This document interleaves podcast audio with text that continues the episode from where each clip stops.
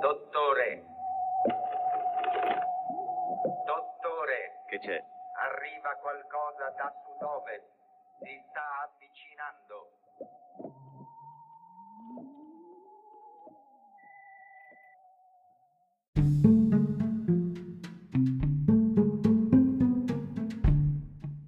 Benvenuto a Stramp, quarto episodio, seconda stagione. Stramp è un podcast post-apocalittico. Sì, c'è stata un'apocalisse, non so se ve ne siete accorti nel frattempo, una piccola apocalisse in miniatura.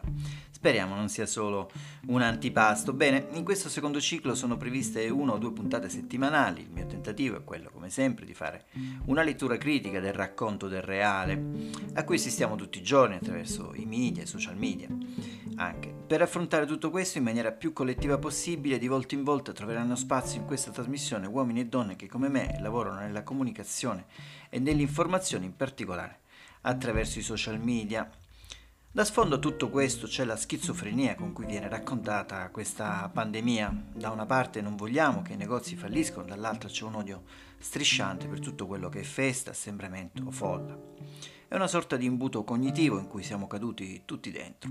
Facciamo a botte con il nostro stesso cervello. Il mio atteggiamento che vi invito a tenere è quello di completa accettazione di questa nuova realtà. E il giorno della fine, come l'inglese per Battiato, non ti servirà il vaccino. Oggi non parleremo di 5 Stelle, non parlerò della censura a Nicola Morra, anche se la RAI, durante la diretta di Lucia Annunziata, domenica ha chiesto scusa ufficialmente a nome della televisione pubblica. La parola della settimana che sta tenendo banco ancora in queste ore è rimpasto, si intende di governo insieme a cabina di regia, recovery plan, eccetera. Non so voi, ma ai politici veri io preferisco gli account fake. Sto parlando dei social network, naturalmente, dove vivono riescono a tenere in vita uh, personaggi che non sono più tra noi. Pensate al mitico allenatore Ujadin Bosco, è morto da qualche anno, ma il suo accanto continua a parlare e regala perle di saggezza. Pensate invece a un politico di sinistra, veramente di sinistra, Gianni Cooper, uno dei pochi casi in cui è più popolare il suo account fake, almeno su Twitter, che quello reale. Anche se, anche se è uno scenario in movimento, ci faremo raccontare tutto proprio da lui, ce l'abbiamo qui al telefono, sentiamolo.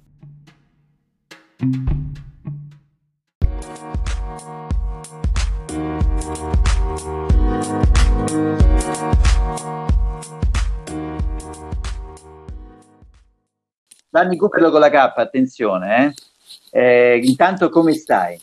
Ma eh, Dio è morto, Marx è morto e Renzi mi ha trombato da segretario PD, come vuoi che stiamo. Ma la rivincita è vicina. Senti, ascolta, ma passi più tempo su Twitter o sui tuoi amati libri? No, no, ormai passo più tempo su Twitter perché eh, il presidente D'Alema ha meno necessità editoriali, quindi insomma scrivo di meno. Questo fai capire delle cose che molti già sanno. Senti, ma come sta la sinistra in Italia oggi? Tu ti consideri ancora di sinistra, Cooperlo con la K? Certo che mi considero ancora di sinistra e siamo così, eh, siamo un apostrofo rosa tra Conte e, e, e Renzi. Gramsci sarebbe fiero della nostra egemonia culturale, sicuramente. Come sta D'Alema? Vi sentite ancora? Certo, certo che ci sentiamo, mi manca, mi manca. Intanto spieghiamo ai nostri spettatori, tu non sei mai andato via dal PD, giusto? Rimpiangi più Renzi o Veltroni? Uh, eh, rimpiango di più Renzi perché ci dava una ragione per combattere. Ascolta, chi sono questi che vogliono entrare nel governo Conte e mandano come emissario Renzi? Tu sei uno di quelli che poltrone, ministeri. Sì, sì, sì, io sto facendo la strategia. La strategia è questa: noi usiamo Renzi per mandare via Conte. Così noi pensiamo di prendergli un po' di poltrone. Poi dopo Renzi ci tradisce, non si riesce a fare una maggioranza. Andiamo a elezioni e perdiamo. Attenzione Gianni Cooperlo con la K, essendo un po' di fruscio, dovresti tenere l'auricolare più fermo e okay. più alla bocca, per favore. Ok, grazie. Ascolta, ma se il PD fosse capace davvero di riuscire a vincere le elezioni da solo, faresti un governo monocolore, chi potrebbe essere il perfetto Presidente del Consiglio di emanazione PD? Eh, il Presidente D'Alema, anche se, anche se non è del PD, però insomma addirittura lo fai così sbilanciato a sinistra, sì, è sì. ovvio, perché tu sei Gianni Cooperlo con la K, in realtà sei Davide e fa il ricercatore universitario in fisica, appassionato di politica, ma eh, soprattutto eh, un, uno degli account fake, eh, 50.000 follower su Twitter. Eh, tra i tuoi personaggi il tuo preferito ce ne sono altri di quelli che hai inventato?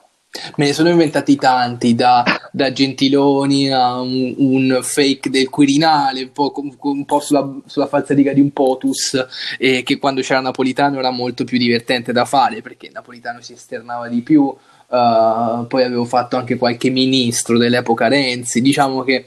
Ehm, negli anni, diciamo, durante la, la, la, precedente legislatura mi ci sono divertito molto con questo gioco. Adesso ho meno tempo e quindi insomma m- mantengo il mio parco fake, ma soprattutto eh, usando Gianni Cooperlo. Tieniti in caldo Gentiloni potrebbe essere il prossimo presidente della Repubblica. Esatto, esatto. E bisogna fare un Sassoli perché non si sa mai. Eh. Cosa rispondi a chi dice che Twitter è un social morto? Lo pensi anche tu e sicuramente lo pensa anche il vero Gianni Cooper, lo mi hai regalato tu lo scoop prima di, di parlare in questa puntata.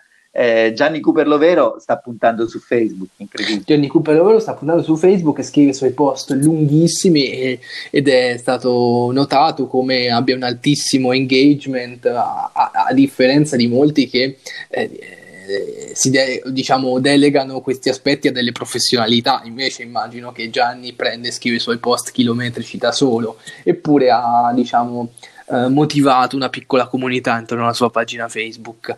Eh, Twitter non è un social morto, secondo me, è un social che è cambiato e che si è. Um, diciamo, ha delineato il, i, i, contorni di, di, de, della propria identità e di che cosa puoi trovare e fare con Twitter. Quindi, diciamo, per come mh, mm, repository in qualche modo di, di canali istituzionali e, e, di news online è, è, perfetto ed è molto più potente di Facebook. Io tuttora se cerco una news, um, un'informazione, la cerco nel motore di ricerca di, di Twitter per fare eh, relazione con la propria comunità, eh, penso da un punto di vista di un politico, o, mm, sicuramente non è il so- più il social adatto, ce ne sono altri che, che, che, permettono una maggiore interazione, questo sì.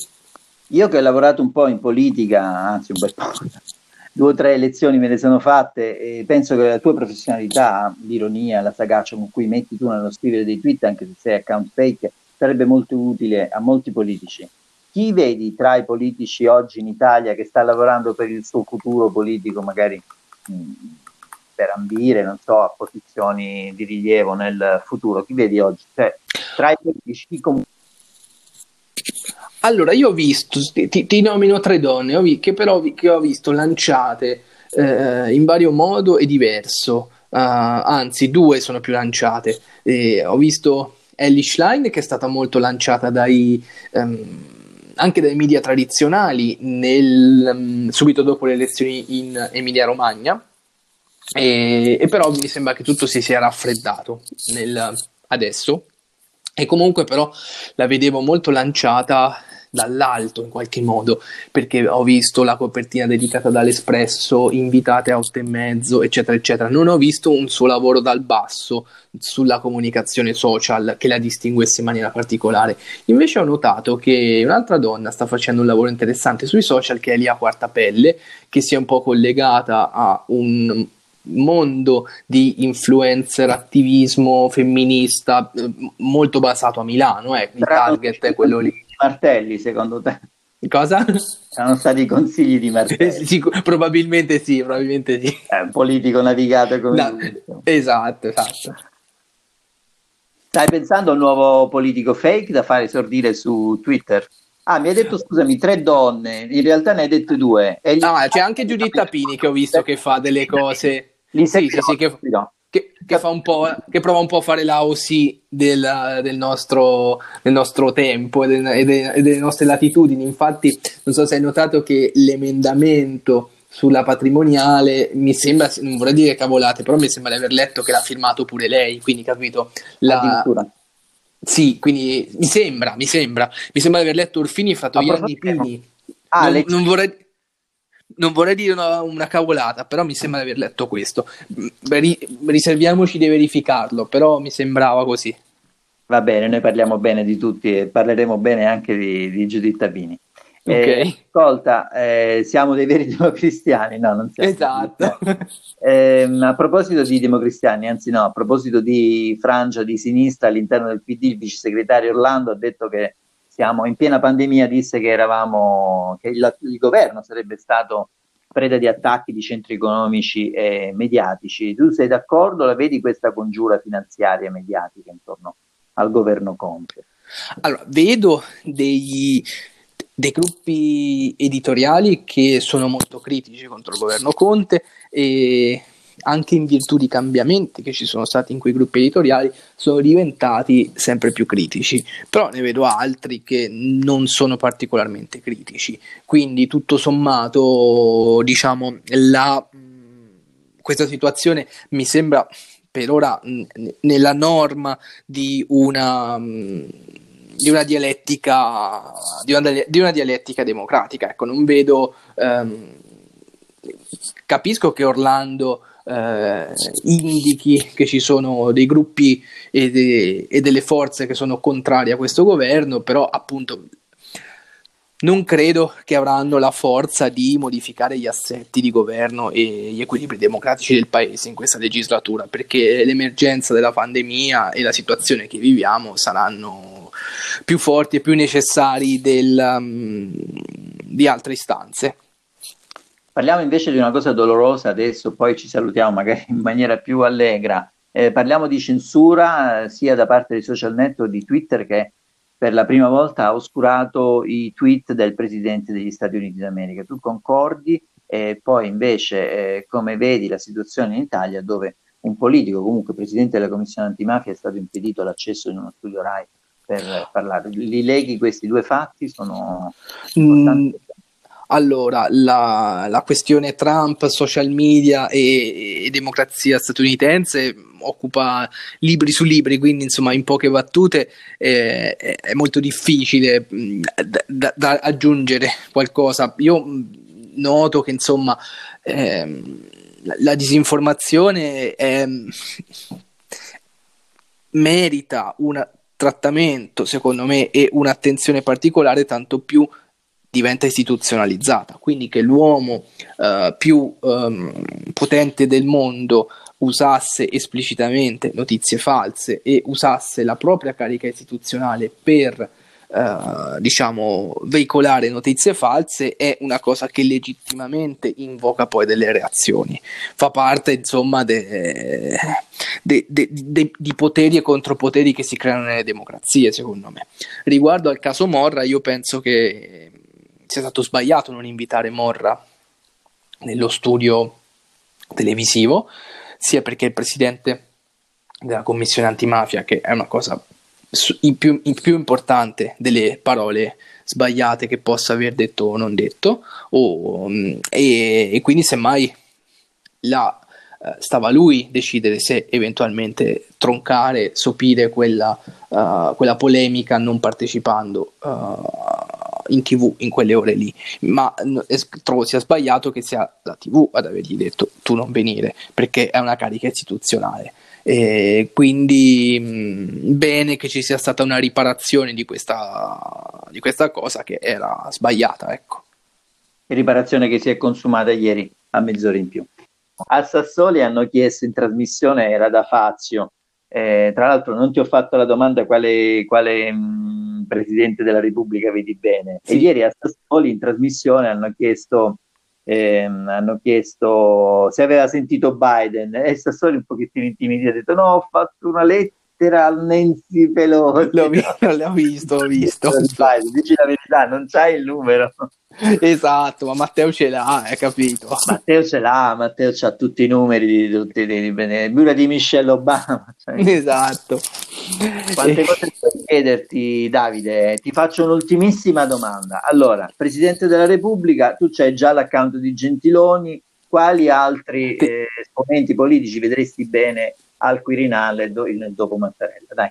Eh, abbiamo lanciatissimo Franceschini da sempre, però vedo appunto, tu l'hai citato non a caso, che David Sassoli mi sembra stia facendo delle, dei, dei chiari, eh, stia mandando dei chiari segnali di, ah, diciamo, ai 5 Stelle per compattare esatto. culturale che, fa, che, che, che, è PD 5 Stelle e che rappresenterebbe un'ottima base di, di grandi elettori. No? E quindi Sassoli mi sembra molto lanciato verso la possibile eh, sbocco al Quirinale, anche perché se ho capito bene la carica di Presidente del Parlamento europeo tu la tieni in metà legislatura, quindi ci sta pure Bravo. il tempo adatto quindi lo Grazie. Grazie Davide di questa bellissima chiacchierata e speriamo di aver eh, divertito anche i nostri spettatori, divertito e anche raccontato dei risvolti dietro le quinte della comunicazione politica che non è da tutti. Grazie mille per avermi ospitato. Grazie. Ciao Davide. ciao, ciao. ciao. ciao. ciao.